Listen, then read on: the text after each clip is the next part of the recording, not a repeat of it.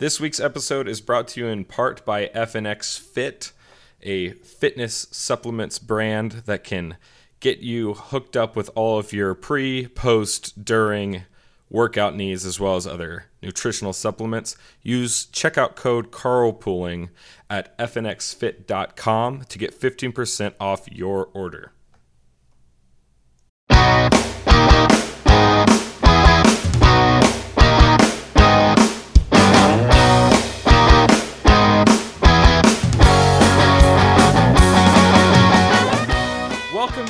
To Carlpooling Hunter. Let me stop you right there before you even get started. I have a new obsession.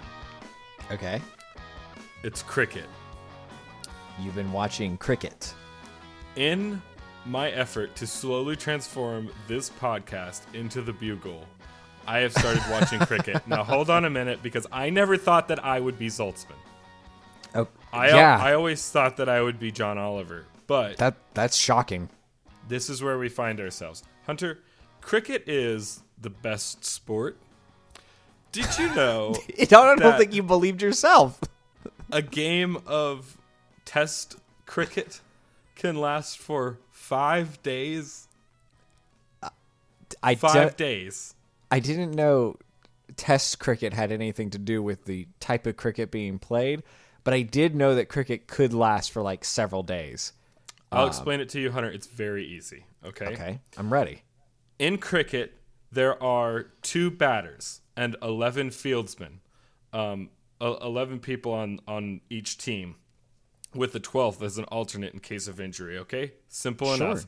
The two batters bat simultaneously. I don't know why. I guess they've never seen baseball. They bowl six balls at a time. Now, once you've bowled six balls, that's called an over. Now, a game can last of a certain number of overs. There's T20 cricket, which has 20 overs for each team. There's uh, one day cricket or, or 50 over cricket, and then there is test cricket, which is like no limit hold them. It hold them. It's like let's just play till everybody gets out, and that's what's the coolest part about cricket, Hunter. For one, in baseball, you have three outs, right? And yeah, once you have three outs, you go from the top of the inning to the bottom of the inning. This is a terrible system. In cricket, they don't have outs; they have dismissals. and when they get someone out, they say the batter has been dismissed. That's actually Dismissed token. Okay, Yeah. but it gets better because the game doesn't. There's not like a set number of outs. It's Uh-huh. once you have dismissed all of the batters so that they cannot field a team of two batters. That's when the game ends. That or when the number of overs you've bowled has met the number of overs scheduled to be bowled on that specific day. But in test cricket, that's why it lasts so long because they just keep batting until everyone is dismissed twice on both teams. Good lord. Um, now, Hunter, let me tell you a little bit about the history of cricket. Yep, I'm gonna go run my errands. The Just only talking. history I care about is the Ashes. Have you heard about people talking about the Ashes? Christopher, Christopher, no, I didn't know there was an ogre cricket or whatever the heck we're talking about. I didn't know there were any ashes involved either.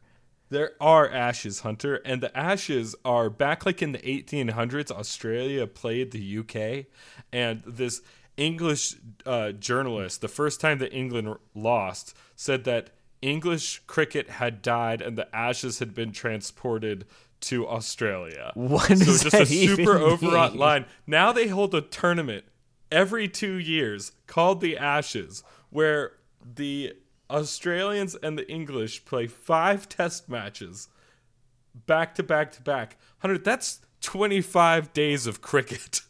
Good play- lord! But it's one game. There's one winner after 25 days. That's right, and it's all about some snarky comment, Comment? journalist journalist made back in the 1800s. Like, we should name a tournament after that. Crikey, That's amazing. It's- it is simultaneously the greatest and and most insane sport. Hunter, yeah. this is true. You know how like in football we have the commentary booth where you have like two people discussing the game of football Right. as it's being played. John Madden Okay. is saying, "I I'd love to have a steak dinner right now." The other person's like, "It's a football game, John. Calm down." Yeah, you've got you've got it. John, please get away from the fridge. John, don't touch don't touch the cheerleaders, John. John, what are you doing? Put it down. Um, just like that. Okay, so how buck wild would it be if in the middle of the the broadcast they simply hand delivered a lapel mic to uh, Tom Brady and he just commented on the game with the commentators live while he was playing. How I buck wild would that be? I No, love not, that. not Hunter. Don't, don't be confused. Not while he's on the sidelines. Right. While he's in the the danged huddle. This is what they do. They will literally give a lapel mic to the to the bowler, which is effectively the pitcher, and they'll just be like. And, and here's the thing, they're not even nice to him.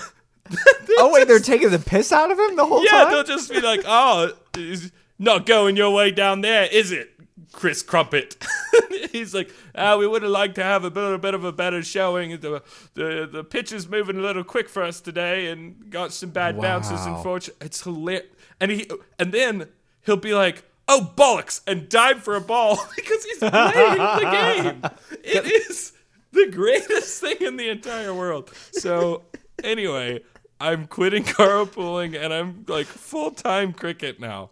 It is All right. the most amazing sport. It makes me regret the the revolution like a little bit, yeah, a little bit because all, it's so good tea, hilarious. All that East India Trading Company money just um, gone.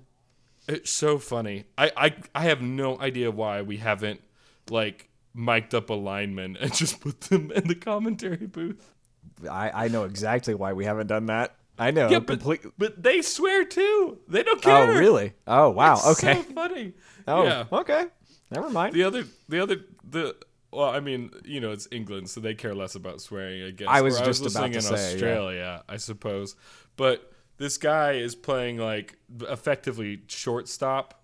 Um, what what we might call shortstop is they call him like the third man, okay. and uh, and I- I know a band. He's yeah, he's talking to him back and forth, and the the batter just cracks one, and he's like, "Yeah, he's a he's good for a rookie. He's really shot. Oh bloody hell!"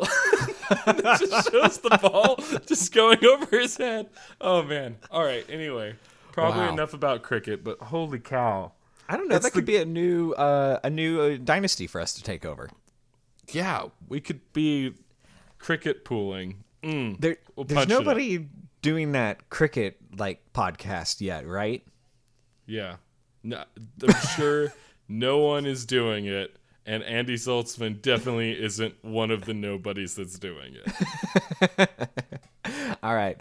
Well, I will go start reading about cricket. I will see you uh, when I am 37. it's truly a fantastic game. Um, Yeah. Of course, you watch one test match and then you're an old man. Sure. Sure. Anyhow. All right, what Hunter. a- uh, what a enough, of my, enough of my rambling.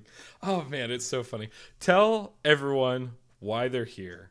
They are here because this is Carl Carpooling, which is a talk show between two brothers that is guaranteed to get you fired. Uh, we stake our livelihoods on it, and we hope that you playing this at full volume at your desk ensures that no proper boss, HR department, or uh, some other third thing will want to keep you employed uh, for lo- for a long time. Uh, it's a show about politics. It's a show about religion. It's a show about science, philosophy, psychology, and art. All the things you're not supposed to talk about uh, outside the four corners of your mind. Uh, and today, Christopher, we've got quite a spicy topic for the people back home in the back seat, as we like to call them. Uh, Oh, we're gonna so spicy. So spicy. I went into the kitchen and grabbed all the habanero peppers I could find, uh, which was none because my wife forgot to stock up on them from her last trip to the store. Boom. That But we did still have some dry. nice. You're fired. Sexism is spicier than cayenne, in my estimation.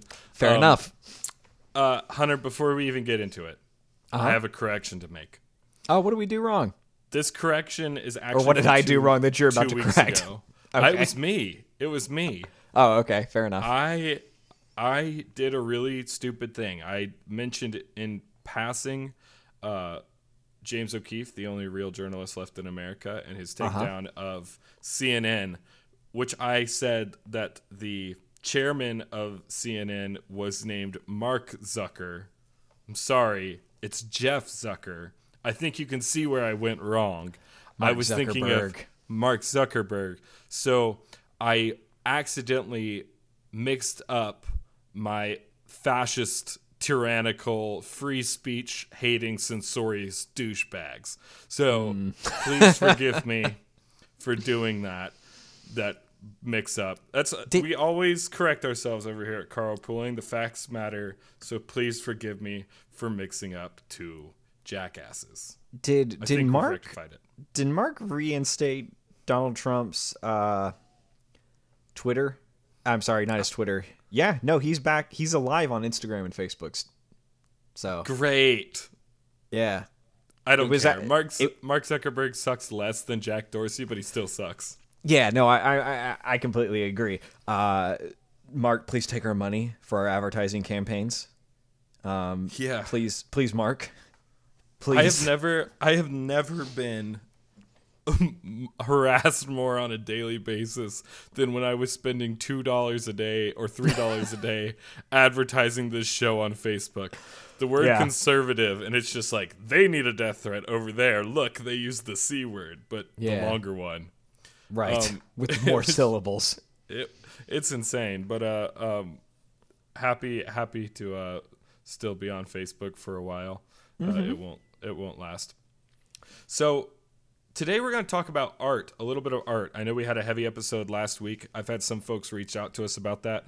Uh, Hunter, I don't even know if I shared this with you, but I've had several people reach out uh, through text messages. Some of our listeners uh, who know me a little bit better and uh, say thank you. Say it was some of our best work. Say Oh, wow.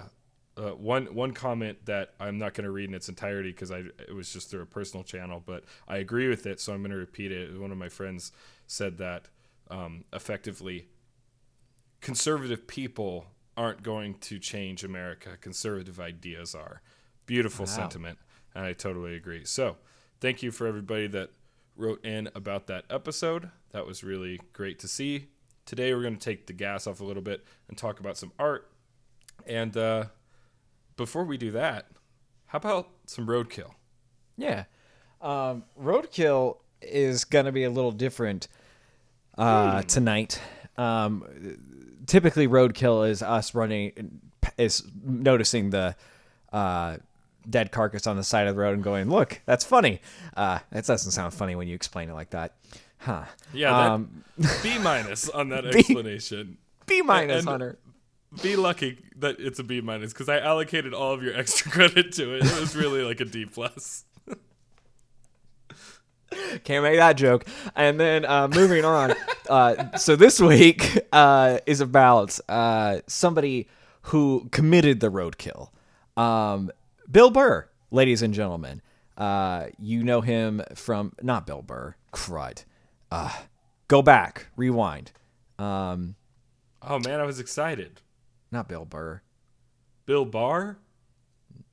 Uh, nope, not Bill Barr. Who's the? I have to Google. Was it a Uh, comedian? Yeah, late night show. Trevor Noah. No. Oh, that's Can't- right. You said comedian. um, Nice. Bill Maher. I got there. oh, gross. Okay. So, uh, yeah. Bill Maher, ladies and gentlemen, um, he he did the good deed this week. Uh, Bill Maher did what I think is a excellent point. Um, speaking to his left-leaning on audience, and to sum it up simply, Bill went on for a five-minute little rant about how the people who stormed the Capitol are not the people that voted for Trump. And I think that is a fantastic point to make. Simply put, he said there are 5,000 people that stormed the Capitol last week and 74 million people that voted for Donald Trump. And to um, make both of those to treat both of those groups as the same is a huge mistake, right? And there's a lot of people in that 74 million who thought what happened was a terrible tragedy, and there's a you know th- those five million people don't speak for them. Five thousand. Yeah. Five thousand, excuse me. Yeah, I don't know. Words are hard for me today. Well, good for Bill Maher. I feel like he is not a very principled person, and by that what I mean is that I don't see a lot of consistency in his point of view. In fact, the major consistency I see is that he just drops hammers on whatever side he perceives to be ahead in the horse race.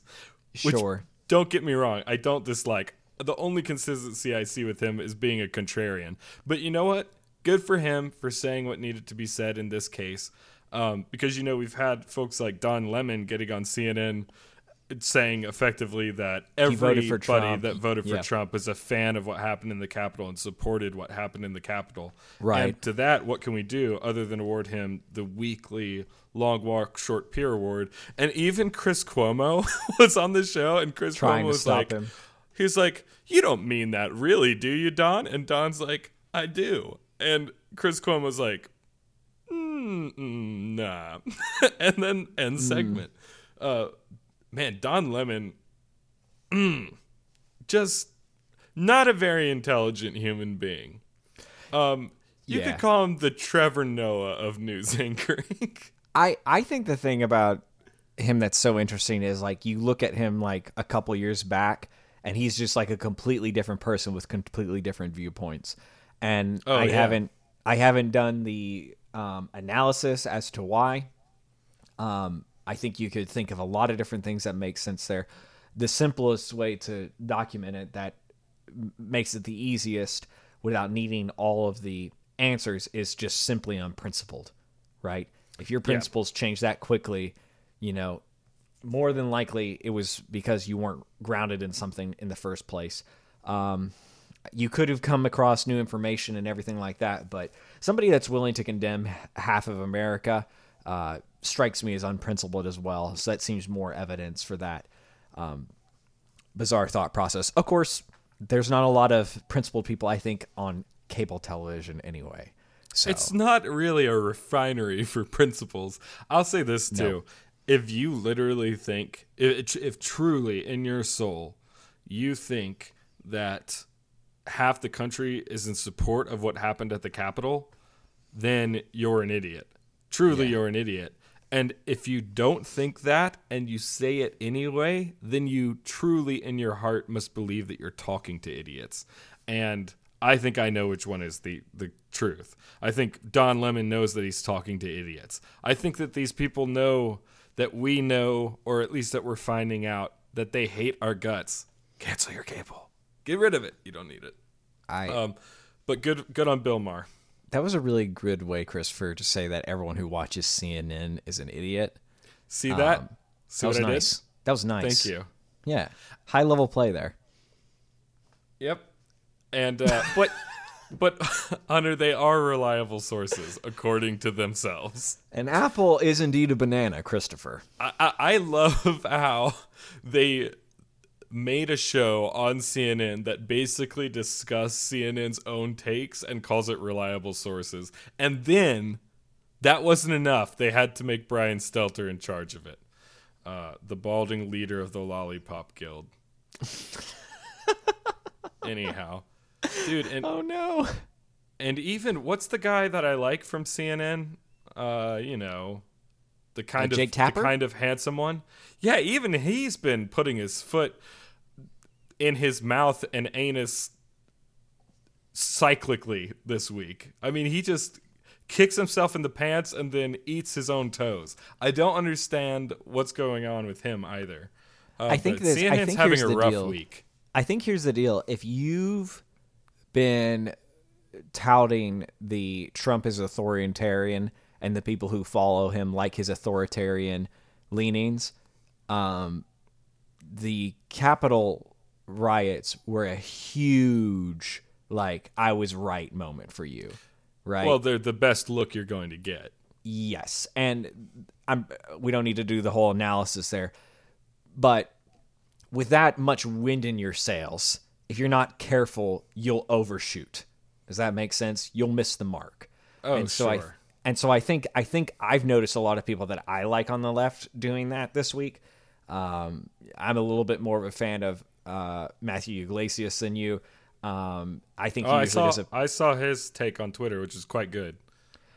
some of his takes on Twitter have been actually really good, and then some of his takes on Twitter have been actually just kind of like looking like him doing a happy dance. You know, like uh, it's been a combination of both of those. I, Um, I meant his take specifically, th- so that we don't throw anyone off about whether or not Trump was a fascist in this instance, which he said Sure. he was not. I thought that was a really honest thing to do. It was. I can't It- believe that Vice kicked him out or Vox. yeah, no doubt. Uh, but but you get my point. Is I think I think some people have been like, you know, ah, what I said was right, and now it's time to do a happy dance, and it's like, Right. well, you got to be careful in those moments. I think. Well, I, I would even say it like this. I, lo- I liked your analogy, Hunter. It's not that there's a bunch of wind in your sails. It's that you're never going to get a better look at telling people that there's wind in your sails. The person who called the National Guard in to expel the coup isn't the fascist. And so Right. it's like there there is there is nothing about Trump's response to this really that is fascist to me. Words have meanings. That doesn't mean any of it was good, but none of it was fascist. And Right. but these people who have been saying this for 4 years, it's like it never happened, but now is your best chance to go, look how right we were. Which nobody saw this coming. But anyhow. Well, I think the thing that's important to remember is what was being talked about was not a violent insurrection by the populace. It was Trump was going to hole up in the White House, Right. right? And those are very different things. Um, and it's Right. it's in the language of what you're saying there too. So And- enough and about now oh, this is this one is more thing about that. One more thing about that. Well, it's just that, that this is very clearly the argument that proves too much, right? Yeah, If if, Yeah. if this is fascist, so is everyone. So, I am a fascist. all right. Uh, well, anyway, you guys turn in your guns and quit listening to this show. Uh, yeah, that was enough. It was a good run. What was that episode fifty something? I, I just figured we get it we get it over with. Let's just get it over with. Look, get it over you've with. learned all you need to learn. You're ready to get out there. Yeah. Look at you, so young and wise in the ways of the world. Chris, Wolf in the White Van. I'm gonna. I don't even know if you can pick this up on the mic. That's That- paper, that- y'all. This is the first, the world's first 4D audio podcast experience. That was actually the right. sound of ruffling pages. That's right. And if you're sitting down, uh, we're gonna spray stink spray on you, drip water on your head, and then shoot you in the back with a pole cue. I don't know why anyone ever goes into a 4D theater. Just okay. um, Are you enjoying watching this movie? Here's a rat. Yeah, it's gonna bite your ankles. you know what would make the Muppets take Las Vegas even better is if Yeah. you went in dry and left dripping head to toe because a dog licks the screen in three so dimensions. freaking gross. Uh, anyhow, um, we're going to talk about the wolf and white van today. Yes, you wolf. can't say wolf. I say the word wolf badly. Yeah. Um, I don't know why I do, but I do. So it's probably going to sound like woof a lot because that's how I say it when I'm talking fast, and I don't want any crap about it. All right, that being said, let's get into it. This is a book, it's the first novel of John Darnielle. Now, the eagle eyed, or should I say eagle eared, but now I'm second guessing that because I don't know how well eagles hear.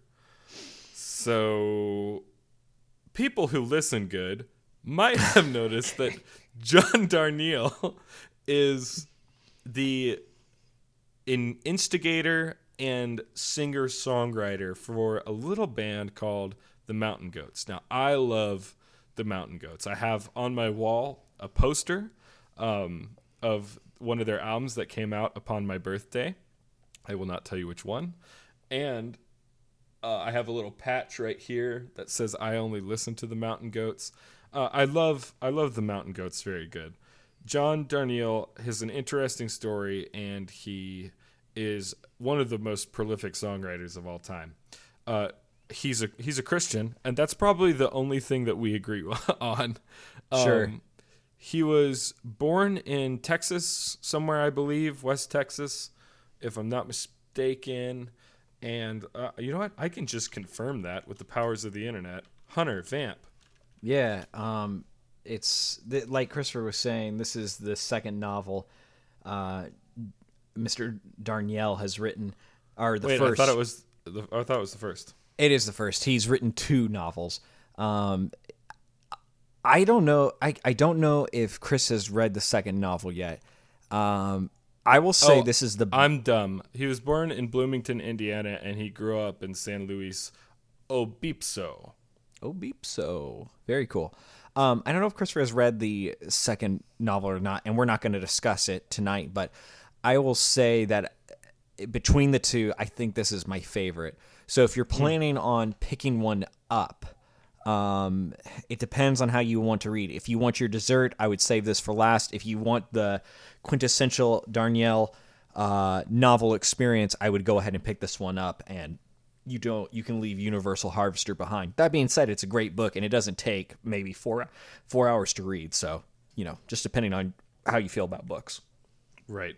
So, born in Indiana, moved to California. Uh, he grew up with an abusive stepfather, and he actually goes over his relationship with his stepfather, kind of start to finish, in his book or his album called The Sunset Tree, which is one of my favorites. And then he basically leaves home after high school and goes to Seattle. And he lives on the streets of Seattle for a while. I'm sorry, not Seattle, Oregon.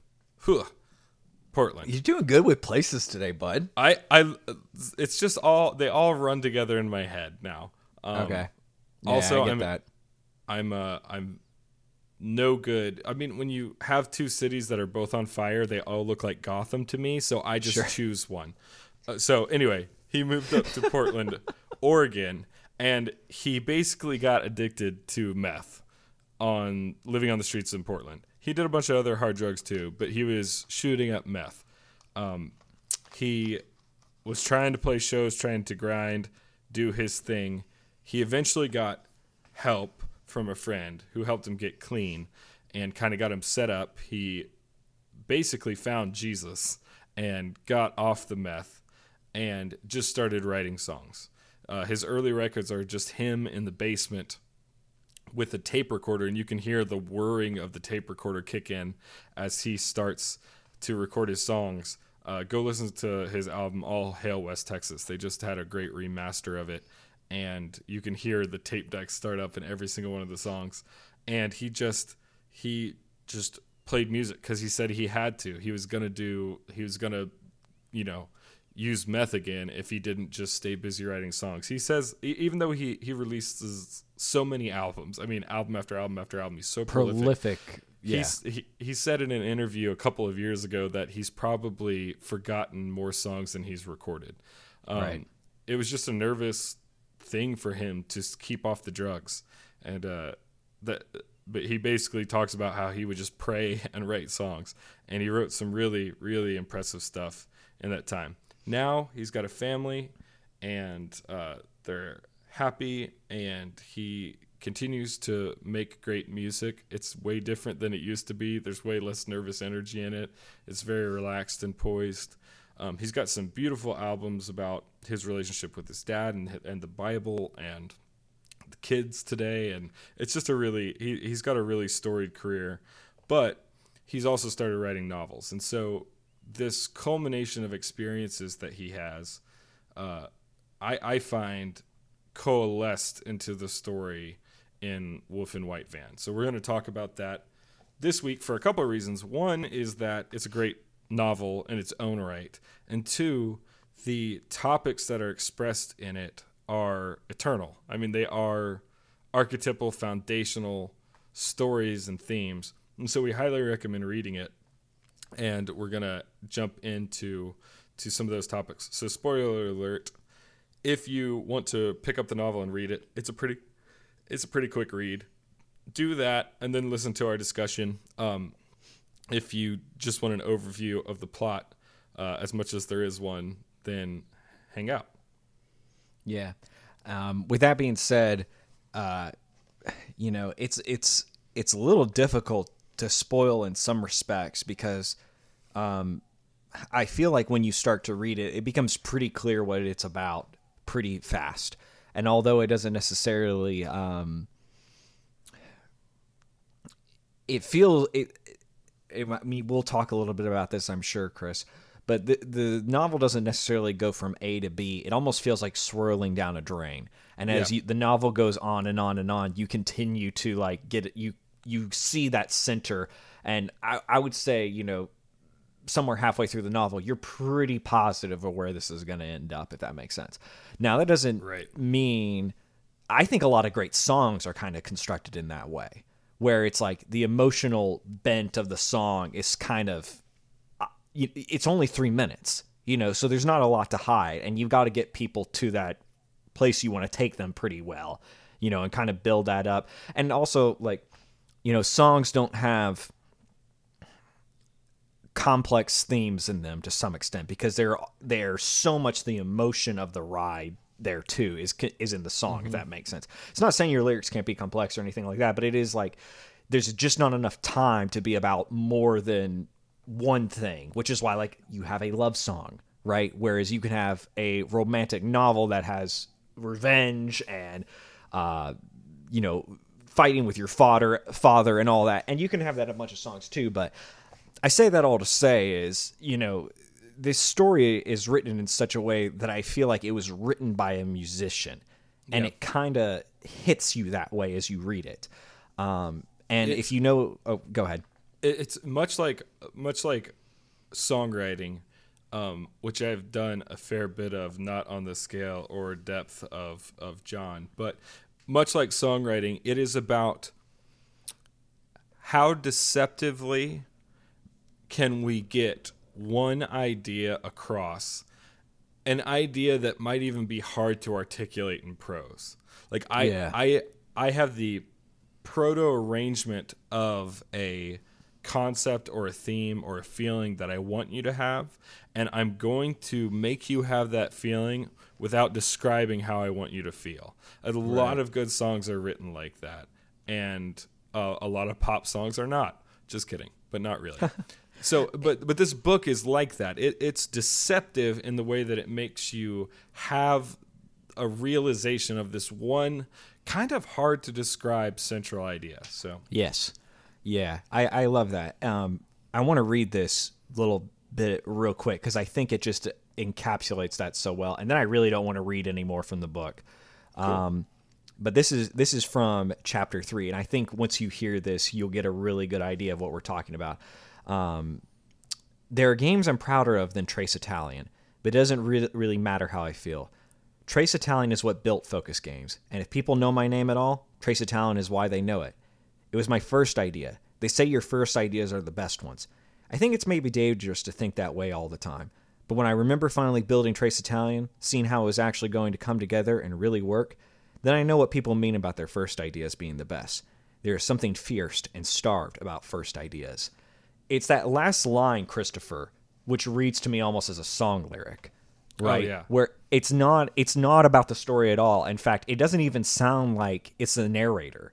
It's almost it's almost the author right there. Right?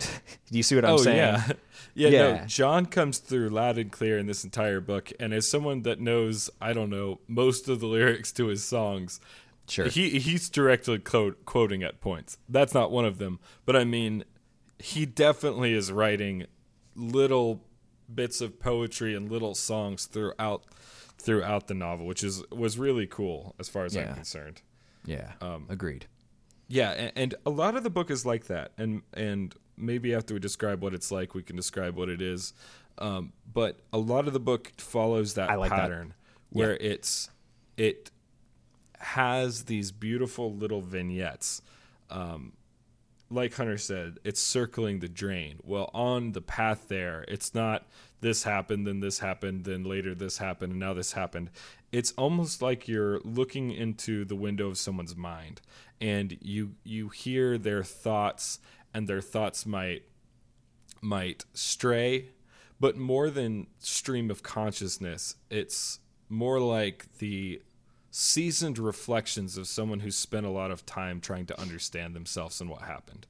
And and that's what it seems like. He's got a beautiful way of describing what's happened in his life and what's going on with his head and articulating the inarticulable and and making making beautiful what to others is surely mundane a lot of the thoughts that the the narrator has um, are are well rehearsed in that he's got a a lyrical metaphor to explain them to you without being too uh, dogmatic or direct, and it's it's really well written, and that's exactly how John writes his songs, um, and and it kind of jumps back and forth to different little pictures like that as you approach the the calamity.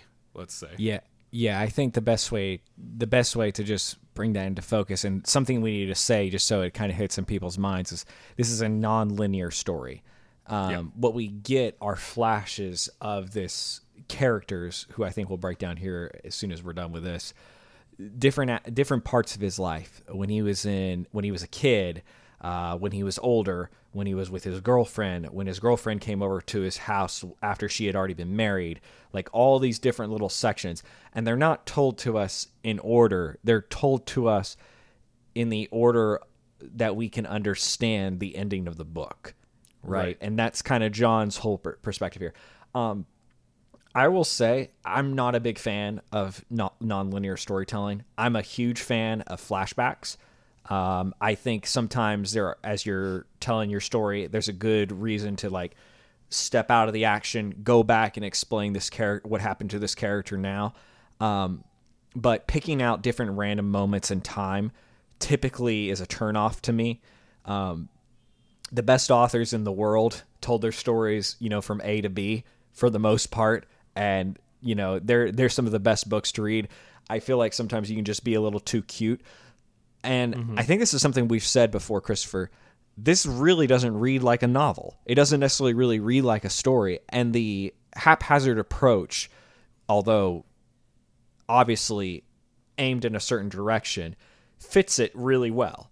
Um, and I think because it's not necessarily about the story, so to speak, but it's more about the feeling that this character is going to have and the state that they're constantly in and they can't escape from.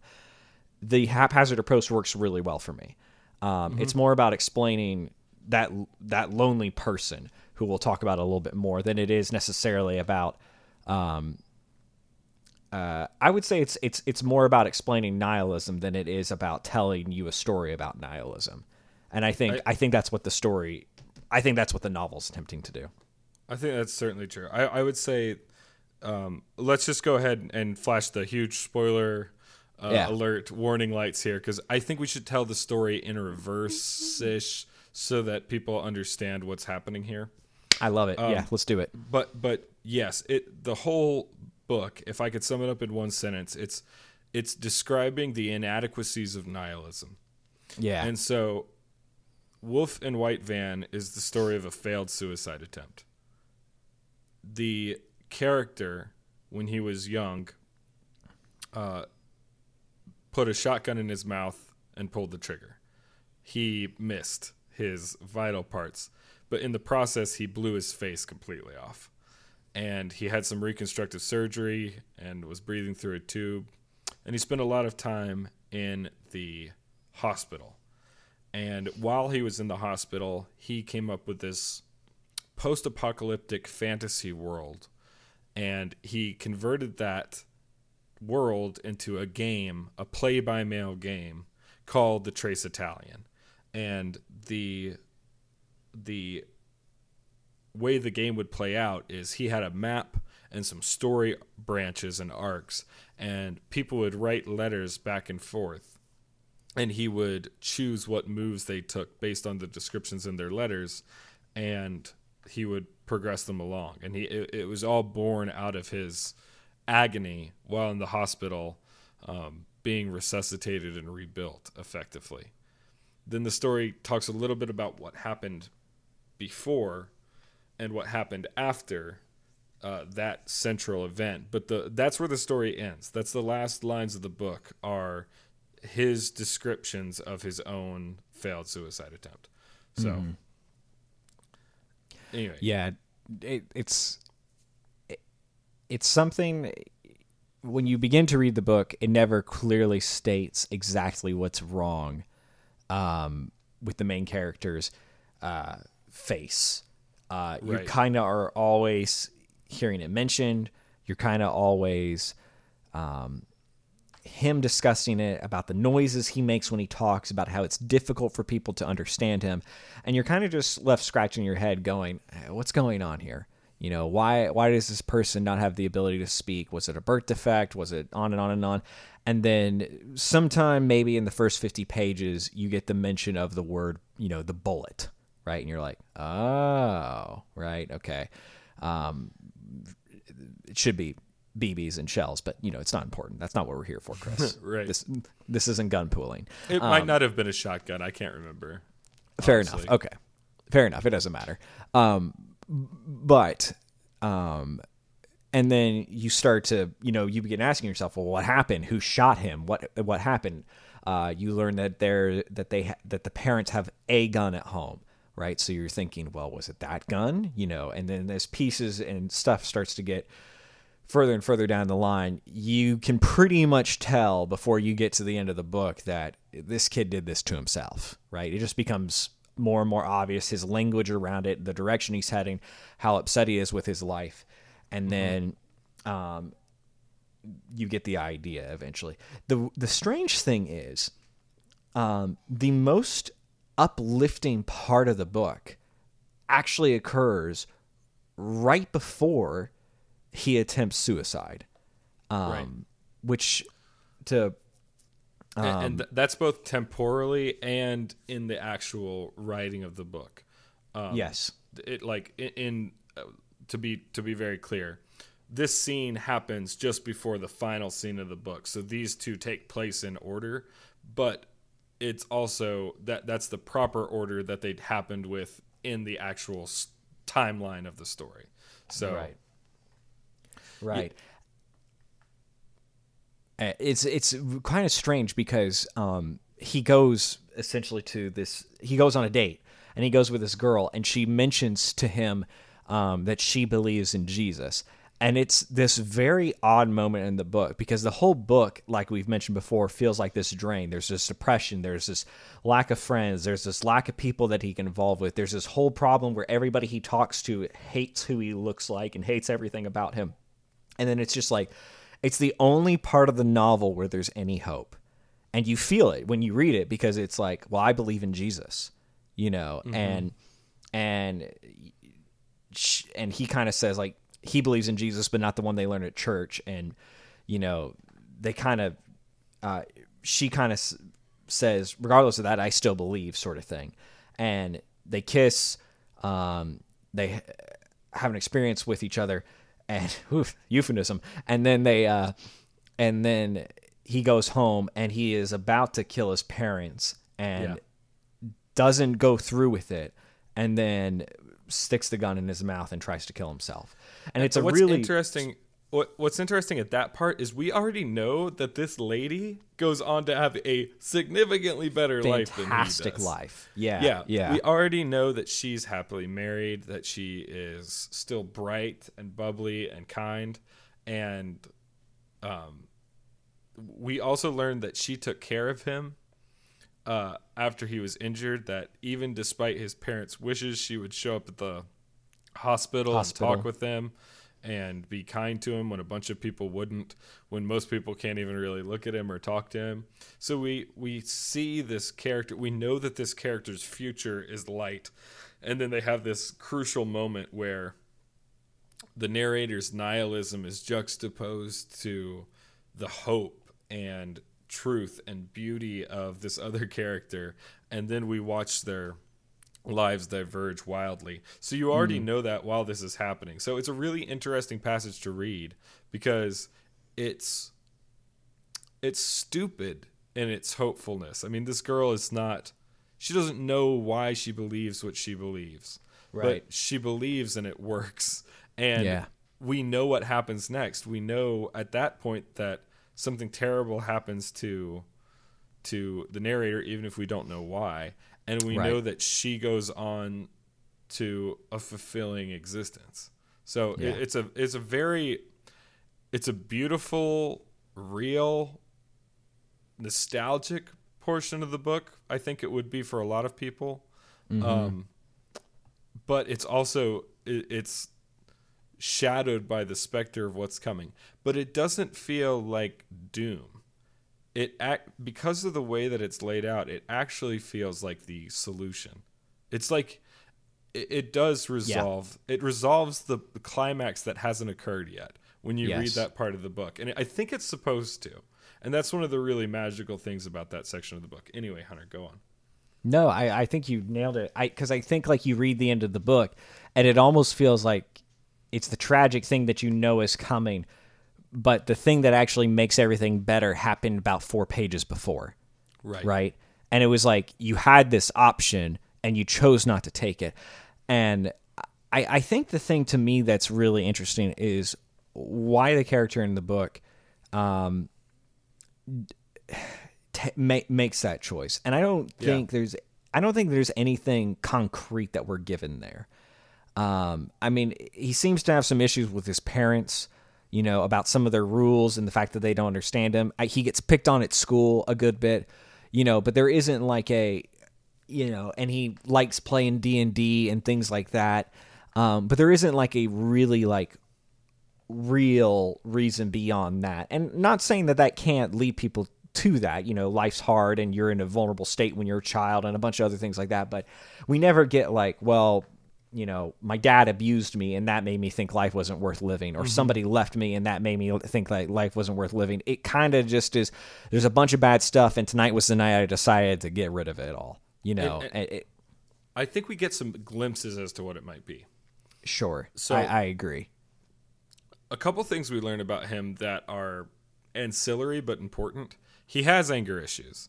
He talks with a, a spirit in his head, um, and he envisions himself as Conan the Destroyer sitting on a throne of skulls, which is Right. directly from his song Autoclave. Also, his Oh. date his date is from his song um, uh, this year, which is pretty cool. They go to the arcade Oh, yeah. and hang out, Yeah. and Too drink. funny. Yeah. So anyway, that's kind of interesting. But he's got these issues, right? But where do they stem from? And I think John's getting at here that the worst issue isn't the issue of uh, isn't the issue that's seen. You know, John himself was Yeah. addicted to Yeah, intravenous exactly methamphetamine. He had an abusive father. Um, those kinds of things, and he discusses those at length. This kid has no issues. I mean, his parents and him don't see eye to eye, and they might be overbearing and they don't get along, but they're not abusive. They're um, at least not not demonstrably so, and they, you know, he doesn't he doesn't have any pre-existing deformity. He's a little lame. He gets picked on a little, but he still has this anger and this rage and i think that and and the the voices that talk to him and the visions he has of him destroying beautiful things for the sake of destroying and i think john really is driving at his nihilism here he's even got freedom you know his parents aren't they, they have opinions but they're not overbearing about their opinions Right. you know they let him they're go just di- they're just disapproving, right? Right. They're not they're not stopping him in any way. and I think that that's so so key. But you know, he dresses funny and and listens to metal music, and you know, goes in his room and ignores them and disrespects them, and they don't do anything about it. They just disapprove of it. Mm-hmm. And I think that's the main key. Honestly, mm-hmm. It's and it's an idea that we might have talked about before on carpooling, but it's a it's it's also an idea I think that uh, Jordan Peterson expounds on when he's talking about is it you know the Oedipal mother and how much do you protect your children? And and and you know he talks about the idea don't let your children do anything that will make you resent them. Um, because if you hate your children you're capable of worse than you think you are. Here's a kid who has these parents that ignore him in, in a certain sense and, and don't care so much what he does with his time. And because of that, he has no landmarks in his moral environment. He, Right. He's rewarded for nothing and he's chastised for nothing. Mm-hmm. And I think the anger that he feels is the anger that anyone feels when they don't know which way is up and which way is down.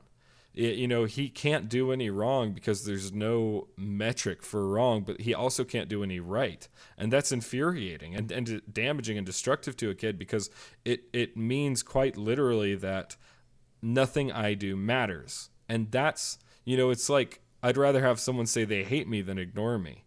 Because if you ignore me, then nothing I do matters to you. Right? Right. At least if you hate me, then something I do matters. Uh, and he's the he's the latter. You know, nothing nothing matters to his parents, and I think that that's the milieu he's raised in, and he realized that that nothing matters to him. Right. I think this is one of the reasons, Chris, why we see just an obsession with pop culture. Um, whether it's the movies or the music, there is a reference to some kind of album or whatever, Conan, even, right? Just throughout this entire story. And it's like, one of the things that we get is, you know, like this movie I used to watch, how cool it was. I liked it. I remember going here. This is the story where I saw it. And it's all empty, every single bit of it, because it's just, it's vapid entertainment, right? And it's it's sold as vapid entertainment. There's even like these uh, novel series, right, with like um, all these uh, like fantasy novels, right, of like Conan like Conan esque um, adventures in there, and you read them and you go, that sounds great and all, but why is this kid reading these novels? Why isn't he going out and having the, you know, why isn't he living these to some extent, right? And then it kind of, that kind of falls back into what Christopher's answer is. It's an obsession with these lifestyles, but not having one yourself. There's a lot of that angst in this novel with like the modern, um, the modern first world life to some extent, right? Because it doesn't have any challenges, so to speak, right? The biggest challenge I think we have in the modern world is the challenge of meaning, right? And finding Right. something to do with our opulence, our wealth, and all of that, in something that matters. It's like we have all the um, problems that have beset mankind taken care of, but we don't have the meaning problem and the wisdom problem solved yet. Those are still with us. And that is exactly what nihilism kind of speaks to, right? Is, hey, you have all these things. Why aren't you happy to some extent, right? And that's when nihilism can fill that void, is because you don't you don't have that meaning you don't have it and it's like well why am i still hurting i guess nothing matters i'll just get i'll just end it to some extent there's a little bit of loophole there but you get the idea And, Um, and go ahead That's why po- that's why nihilism is such an attractive idea. It's just like postmodernism. It, it's such a convincing lie. It, it's just like communism, let's say, because it's mostly true. It's mostly Sure. true. Nihilism says that no matter what you solve, you'll never be satisfied. Um, there's no material position or gain that you can experience that is going to satisfy you, and that's true. It's just Right, exactly. The, con- the conclusion you draw from that is false. Uh, the conclusion isn't so therefore give up. The conclusion is find something that matters more. Find something imbued with more meaning than material possession or material gain. Um, dare to believe that there might be something bigger than the objective, and and Right. that's that's the correct answer. Just like postmodernism is, you know, there's an infinite number of ways in which to interpret a limited set of data. True. Therefore, the only correct interpretation is the interpretation that has the most power. False. False. The, right just because there's unlimited explanations doesn't mean that there's not a true explanation. And so, Right. But, they're insidious because they're based on truth. And that's one of the reasons why I think nihilism is such a huge problem. And one of the reasons why uh, John chooses to write about it. It- Think about this it's the problem, as Hunter, as you put it, the, the problem of meaning has always been with us. It's actually the most important problem. However, it answers itself in dire situations. It answers it, it, the question, "What do I should I do today that matters?" is easily answerable if your kid dies if you don't go find medicine. Right. right? That has meaning now. Right. But in a situation where "Ah, I'll call the Minute Clinic and we'll drive up there after this show, that's that's where the modern world has destroyed the easy answers to the meaning problem. And so, mm. yeah, you mm. definitely see you definitely see the comfort and and largesse of modern society having the opposite effect intended on the characters in this novel. And I, I love what you pointed out. I never would have picked that up picked up on that Hunter, but he's constantly making appeals to something that he perceives to be bigger than himself. You know, oh, this movie came from Hollywood. Oh, this author came from far away. A lot of people are reading this. Heck, even in the game, he builds the Trace Italian, which doesn't pan out for him really either. He is he is bolstered by the fact that he's creating something that ex- exceeds his own capabilities in that it's a story that's created from a network of people playing together and yet all of it results in pop culture garbage. Like even Right. his appeals to his appeal to a different lifestyle or greater meaning just as it's another album in his collection at the at the, in the final analysis. That's a great a great catch. I never would have seen that. Well, thank you, and I, I, I love what you're saying there too. I, I think that's why why this book is such a good book is because it captures that problem, which is a real problem, right? Um, and puts it in there and says, "Look, everything's going pretty okay with your life. Why don't you just end it?" And that's kind of like the that's kind of where this kid is left at the end of the book, right? And John does a great job of showing the solution to that problem. He doesn't let it win because that's not the story he's telling, right? But because four page earlier he says, "Well, I believe in Jesus," and you kind of feel that moment, regardless if you believe in Jesus or not, you just feel the tension on the in the book just drop for a minute, Yeah. right? And I, I I think there's no other way to read it like that, and it's like there's there's the path out. It's not the whole answer. It's not everything you need at this moment, but it's the first step down the right road, right? And we we know the answer to what our to what the character in the novel chooses to do, but the answer then becomes the question that you get to answer, which is so cool, right? It's like what do you want to do in spite of that? You know, do you want to live the vapid pop culture? I'm even going to use the term nerdy lifestyle, right? Or is it or is it the idea that there is, you know, this other meaning that you can live that's actually beyond rationality? That's what the book argues there at the end. Um, so anyway, I, I really I really enjoy it. I think I think it I think it's you know it's it's hard for me as somebody who likes books to tell you like this is one of the best stories I've ever written or I've ever read. Excuse me. Uh, I'm John Darnielle. Nice to meet all of you. Um, spoiler alert hunter's yeah, exactly. no. Yeah, exactly. But because I really feel like it's something else, and I don't mean that in a in a disparaging way at all. It just doesn't feel like a novel. It doesn't necessarily feel like a story. Um, but it, it's really, really good.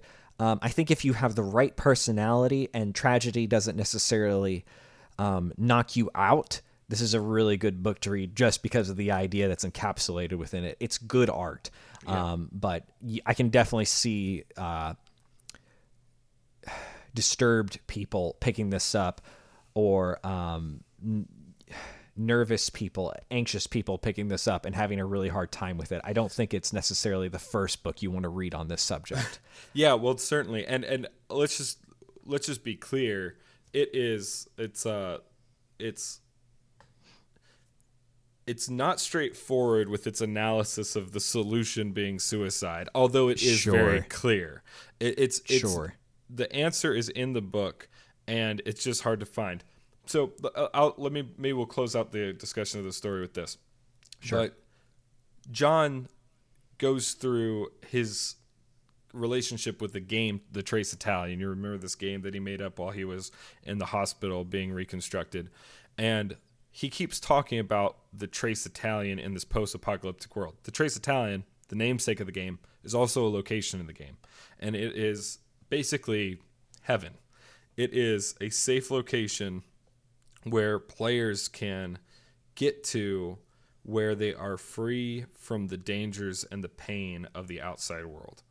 And once you get there, if you get there, you can travel into the inner sanctum. And in the inner sanctum, there's double steel reinforced doors. And once you get inside, effectively you win. You've beaten the apocalypse. And that is the goal. There's some misadventures with the game. These kids play it and they end up uh, dying while they were playing the game because they started taking it too real realistically. Yeah. And there's some other people that he bumps into along the way um, that affect his understanding of the game. But he talks about the Trace Italian in very endearing terms, and and at times, and then at other times, almost disgusted terms.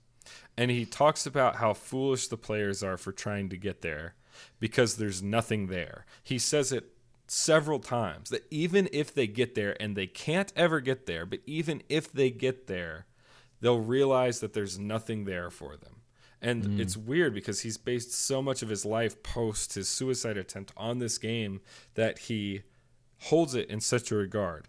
The final sequence of the book has him describing his own uh, his own suicide attempt, and throughout the book, he'll write actual passages from the game, The Trace Italian, in italics as he's writing that final chapter for the first time, he starts blending the actual prose of the story with the it- italics from the Trace Italian, uh, this inner sanctum, this heaven.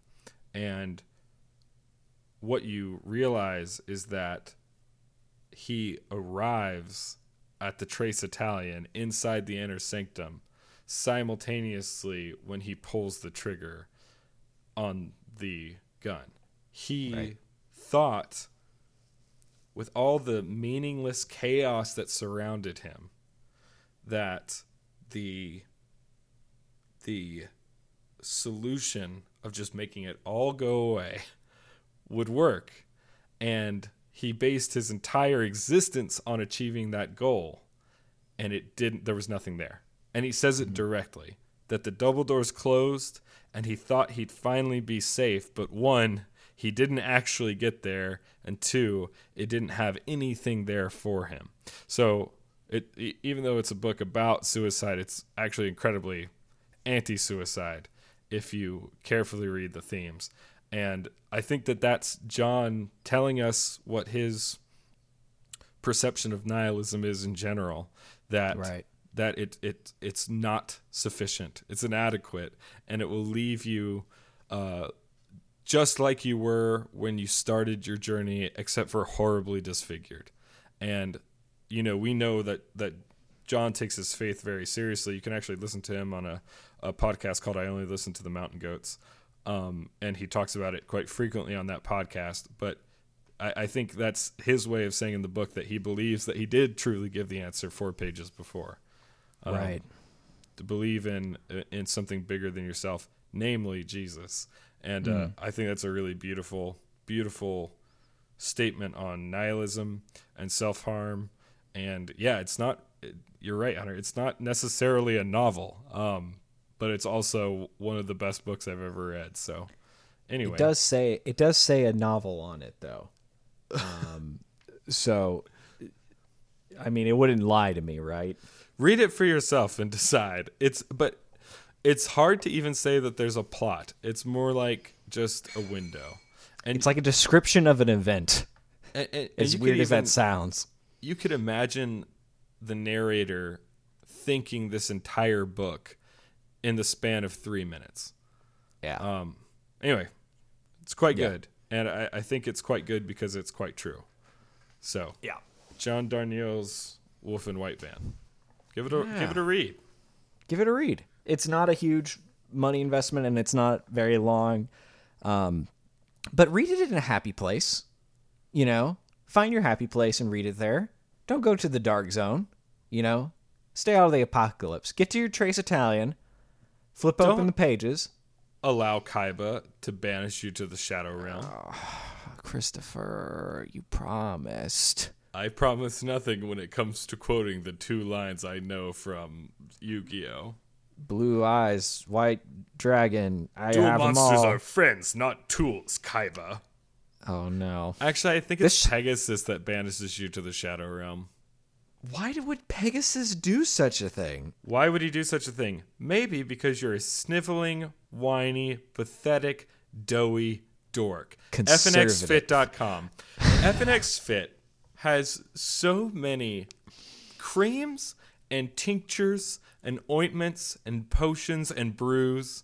Uh, rub them on your pecs and uh, get kicked out of the, the MLB. No.